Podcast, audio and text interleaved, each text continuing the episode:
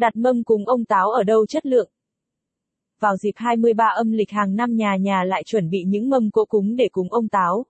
Tuy nhiên không phải gia đình nào cũng có thời gian nấu nướng vì vậy câu hỏi được rất nhiều người quan tâm rằng đặt mâm cúng ông táo ở đâu chất lượng. Vậy hôm nay hãy cùng Thanh Hoa tìm hiểu qua bài viết sau đây nhé. Truyền thống cúng ông táo hàng năm.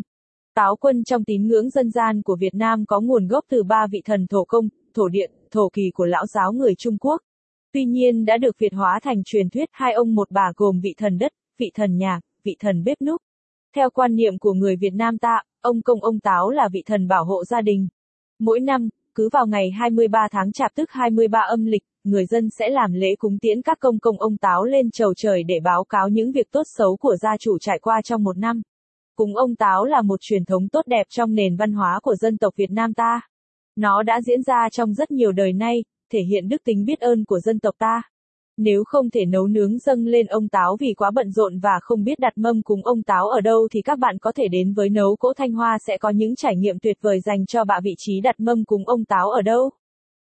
Capson ít bằng attachment gạch dưới 2426 Align bằng Align Center ít bằng 700 địa điểm vị trí đặt mâm cúng ông táo ở đâu.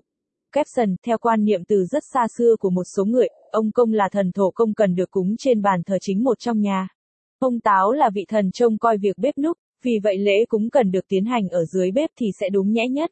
Trên thực tế thì không có một tài liệu nào hay quy định nào rõ ràng về việc đặt mâm lễ cúng ông công ông táo ở đâu bởi còn khá nhiều quan niệm khác nhau xoay quanh vấn đề này. Tuy nhiên thì theo như quan niệm của đa số người Việt Nam, cúng bái luôn là việc yêu cầu sự trang nghiêm nên lễ cúng ông công ông táo cũng nên được thực hiện tại những nơi trang trọng. Một số gia đình có bàn thờ ông táo riêng, điều này sẽ giúp lễ cúng thêm trang nghiêm hơn tỏ lòng thành kính hơn. Theo rất nhiều chuyên gia, nếu gia đình nào không có ban thờ ông công ông táo riêng thì cũng nên thực hiện lễ cúng ông công ông táo ở ban thờ thần linh.